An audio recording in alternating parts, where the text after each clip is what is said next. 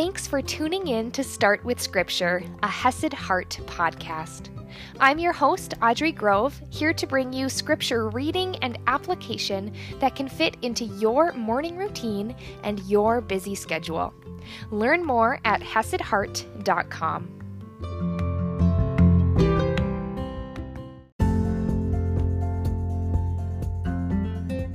Good morning, my friends. Another blast today of total honesty from Paul. And we've been talking about this idea of, of judging, right? And, and also being thankful and, and recognizing that you've received everything you've been given. So you're not getting all puffed up. But the other thing is that we also don't want to elevate other people. Because guess what? We don't know everything that's going on behind the scenes. And I think this is so applicable to us, especially in the world of social media and basically highlight reels, right? We want to share the high points of our days. We want to share the good things. We want to share pictures when we're looking our best. And we look around and we see all these highlight reels and we think that that is what's going on, that that's the true whole picture. But a lot of times there's a lot going on behind the surface. And so when we are judging that person, as higher than they are. Remember, God's the only one who's meant to judge. and when we are only seeing the surface level and we are elevating that like above in our minds what's real, that's when things get get dangerous. That's when things are are unrealistic and they do get out of balance and out of whack. And Paul talks about this Speaking of himself, the apostles, and I would venture Apollos and the other people who came to talk with them were also probably similar in what's actually going on, but specifically about Paul himself. So let's go ahead and dive in. We're in 1 Corinthians chapter 4, verse 8, and I'm reading from the ESV. And we heard this first verse yesterday. Already you have all you want. Already you have become rich. Without us, you have become kings, and would that you did reign so that we might share the rule with you. For I think that God has exhibited us apostles as last of all, like men sentenced to death, because we have become a spectacle to the world, to angels, and to men. And one thing that really stood out to me here is like men sentenced to death, and the man sentenced to death I think of as Christ. It can be easy nowadays, looking back. And we just look at Jesus, and people from other worldviews will just look at Jesus as a prophet, right? A guy who spoke good words, a guy who traveled around. But but the thing is that he was really hated. Yes, he was loved by some. Yes, he was followed by some and followed today by many. But at the time, his own hometown hated him, didn't believe him. His own family members didn't believe him all the time. And he was hated. He was beaten. He was mocked. He was crucified. He was made last. And now Paul's putting himself and the other apostles here saying, you know, God made us an exhibit. He exhibited us apostles as last of all like men sentenced to death, because we have become a spectacle to the world, to angels, and to men.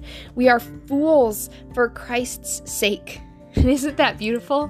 They are going so far as to be foolish in the eyes of the world for the sake of Christ. We are fools for Christ's sake, but you are wise in Christ. We are weak, but you are strong. You are held in honor, but we in disrepute. To the present hour, we hunger and thirst. We are poorly dressed and buffeted and homeless. And we labor working with our own hands. When reviled, we bless. When persecuted, we endure. When slandered, we entreat. We have become and are still like the scum of the world, the refuse of all things. He's letting them know that that what they see of Paul when he comes to visit them, that's not all there is to it. They're just seeing the highlight reel. but there's a lot of stuff going on behind the scenes. It's like they're elevating Paul and these other men up to this high standard, not even realizing what they're actually enduring for the message of Christ. He's showing them that they don't have all the answers, that they don't know everything, and that there's actually a lot of stuff, a lot of hurt, a lot of pain, a lot of suffering, a lot of challenges going on behind the scenes for these men who are dedicating their lives to sharing the gospel of Christ. I mean, look at that. They're they're fools. They're weak. They're held in disrepute. Their their reputations are are damaged in the eyes of the world. They're hungering, they're thirsty, they're not dressed well, they don't have homes, they're working hard all the time. Something that you don't always see on the surface, but it's how they respond that is so beautiful. When reviled, so when they're like hated, we bless. When persecuted, we endure. When slandered, we entreat. He says they're like the scum of the earth, they're like refuse. And these are the people that, that the Corinthians are, are lifting up and and puffing themselves up and being arrogant that they follow these different people. And he's saying, listen, you don't even know the whole picture. This is what's really going on. And in the next verse, he says, I do not write these things to make you ashamed, but to admonish you as my beloved children. He loves them so much, and he wants to let them know the truth and to call out their, their poor behavior because it isn't healthy and it's not a good representation of the Lord. So may we as we go through our lives and as as we struggle with comparison and with judgment both with ourselves and with others, may we remember that what we see on the surface is like social media.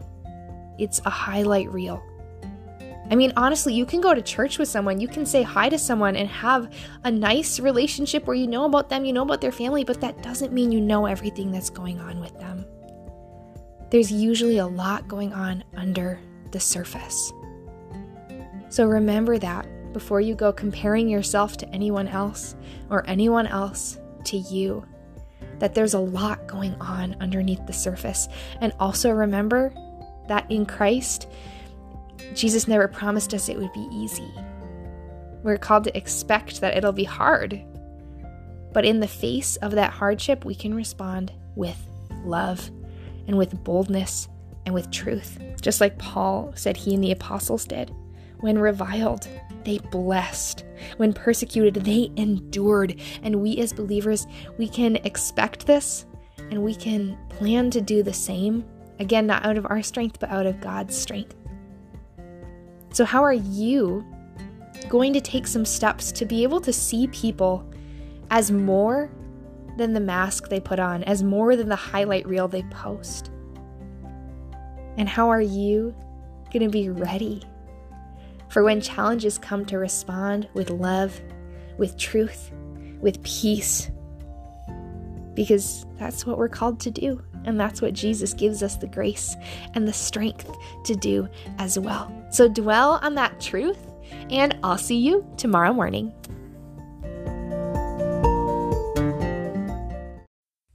Can you do me a favor? If you enjoyed this episode, can you click that share button and send it over to a friend? Because God's word we know is living and active. And if this podcast stood out to you, if it was valuable to you, then share that value with someone else. Bring someone else into this world so that they can also enjoy this podcast and start their day off right with God's word and focusing on Christ. So hit that share button, send it to a friend. Thank you in advance.